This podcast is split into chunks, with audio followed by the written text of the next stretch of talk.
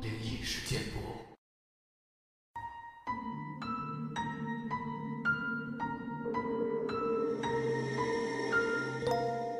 嗨，你好，欢迎来到今天的奇闻事件部，我是主播莫大人。本节目内容纯属虚构，故事效果不足为信，也请各位朋友千万不要模仿。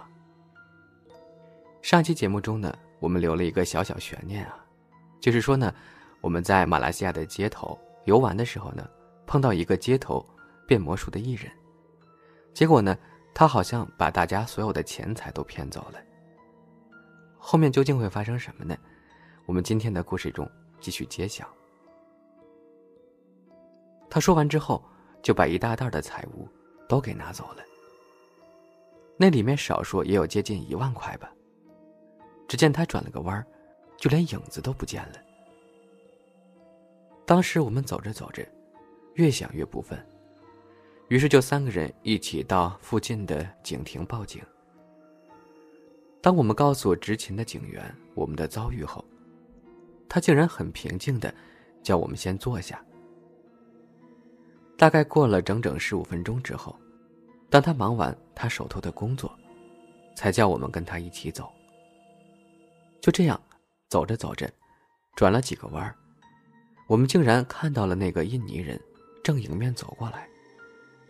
当他走到我们面前时，就停下来，然后把我们三个的手机一步一步的归还到我们各自手中。他是怎么知道谁跟谁的手机的呢？我到现在还想不通。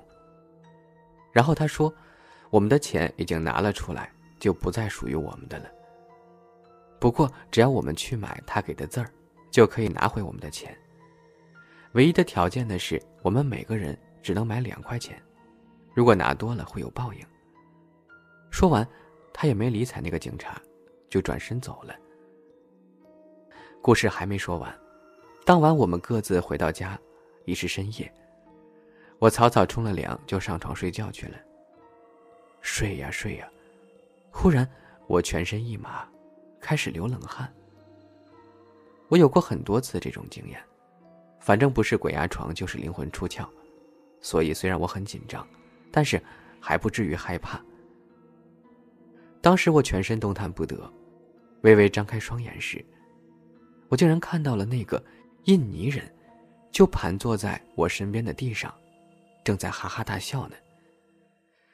他的笑声很大声，这时我才开始感觉到害怕。因为我不知道他会对我做什么。当他笑完之后，就很大声的告诉我：“你可以看得到我吗？这不是梦，懂吗？”然后就这样在我眼前消失了。当他走的那一刻，我也全身一松，身体又恢复如常，可以自由活动了。可是当晚我再也合不上眼，因为真的太害怕了。事后，我还有跟朋友 L 和 S 讲起过这事儿，可他们都没事儿。而最惊讶的是，那个针字真的开了。我没有买，因为我从来都不买这种有博彩意味的玩意儿。听 L 说，好像是入围奖之类的，奖金不是很大。这次过后，我有跟一些其他朋友提起过此事。他们都说这个印尼人有可能是一位降头师，而他所做的魔术应该是他养的鬼仔在背后帮忙呢，所以才可以做到那么多令人匪夷所思的表演。而他那个小木盒子中放的应该就是他的鬼仔了。还有一事儿发生在去年的一个深夜，大约凌晨四点多吧。当时我是刚工作完毕。正在驾车回家的途中，在这儿稍微透露一下我的住家地区吧。我的家是靠近八达岭的万达镇附近，而我最常用的回家路线就是从以前新力工厂前面。说以前是因为听说现在已经搬了，一路直通到我家的那条新村。或者更明白一点，就是在。NKVE 高速公路收费站上面那条路了。当时我是一面听着摇滚乐，一面驾车的，我是个摇滚乐迷，也是个摇滚音乐人。当时车速不是很慢，因为当时路面上没有其他车辆，也为了可以更快一点回到家，所以那天我稍微驾驶快了一点点。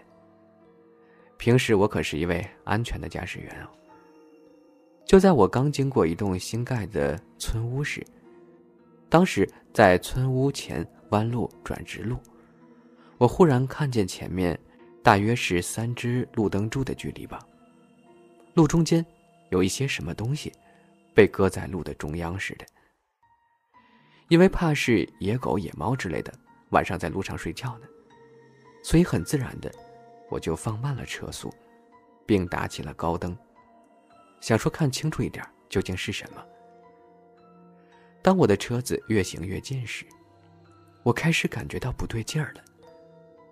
因为我开始看得出，那是一个人的身影。当时因为想到对方是人，所以礼貌上我马上把高灯给熄了。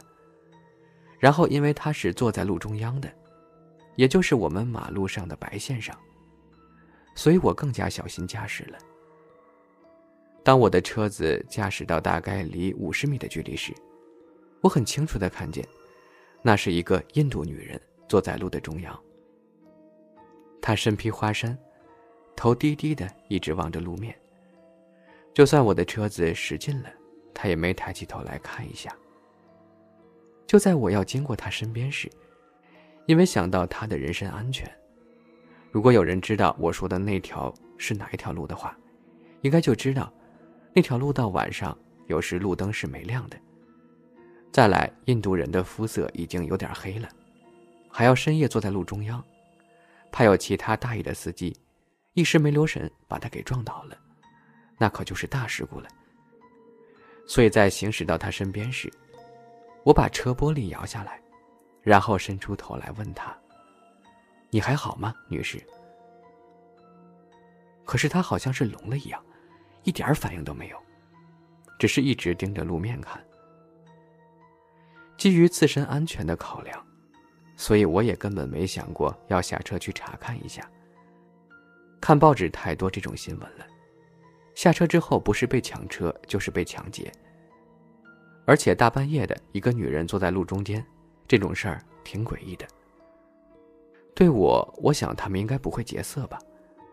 然后我的车就慢慢的越过他身边，之后开始踏油门继续前进。在我还没进入第二个转弯时，我望了望后视镜，想说看一下他会不会有什么反应。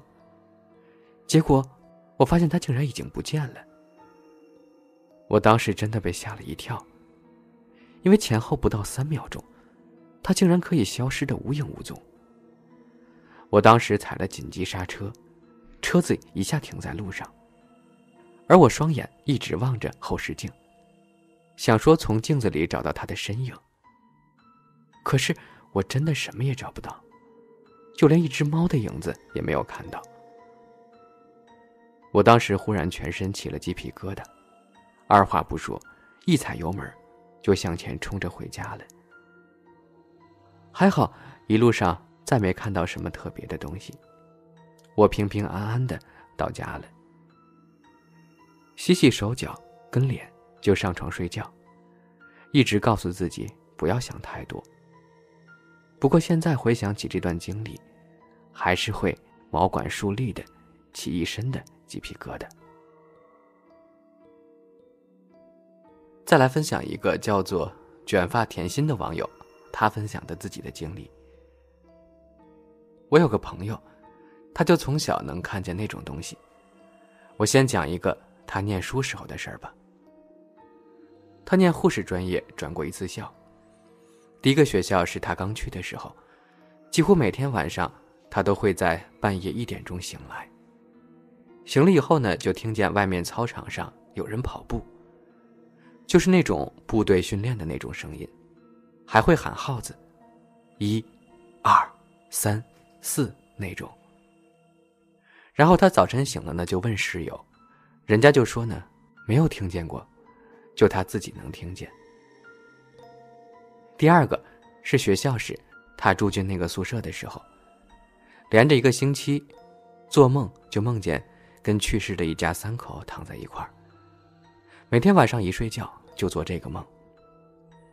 后来他实在受不了了，就问了一些学姐学长什么的，人家就说呢，他们宿舍旁边的那个房间，是泡福尔马林尸体的实验室。还有一个是真事儿，我朋友亲口跟我说的。我这个朋友，他小的时候住在村子里，经常能看到、感受到诡异的东西。他小学放假的时候，会去隔壁村的舅舅家住。舅舅家住的靠近一片林子。他说他每天晚上都会半夜在某个点醒来，突然醒了那种，然后就听见窗户外头有猫头鹰笑的声音。然后他就感觉到从床下伸出来无数双手摸他，他很害怕。等天亮了，他就告诉舅舅。他舅舅就说他瞎编，还把他好一顿骂。他后来就不说了。然后只要他妈妈让他再去他舅舅家住，他就会找理由不去。前面我说过，他念过两次护士学校，后来就是因为看到不干净的东西。吓得非要回家，才辍学的。他妈妈一直以为他不好好念书是因为贪玩，说这些也是为了逃避学习，所以一直觉得他不长进，都是编出来的。后来他自己找到工作，就离开老家了。有一年，他弟弟出了车祸，他妈妈让他赶紧回老家。他回去以后呢，他妈妈就带他。和他弟弟一起去他们当地挺有名的一个看事儿人那儿去看看，想问问他弟弟是不是招惹了什么不干净的东西。他们那儿挺信这个的。然后那个看事的人看了他弟弟以后，说没什么大碍。但是当看到我朋友，就开始一边摇头一边感叹的跟他妈妈说：“哎，你这个闺女长这么大真不容易。”他妈妈就说：“什么意思？”俺闺女怎么了？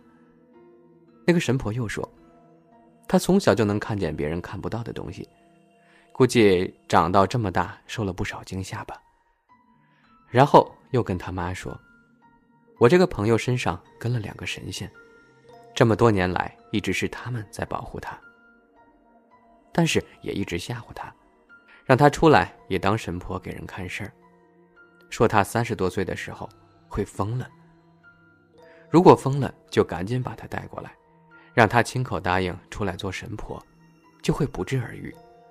要不然一辈子就这么疯了。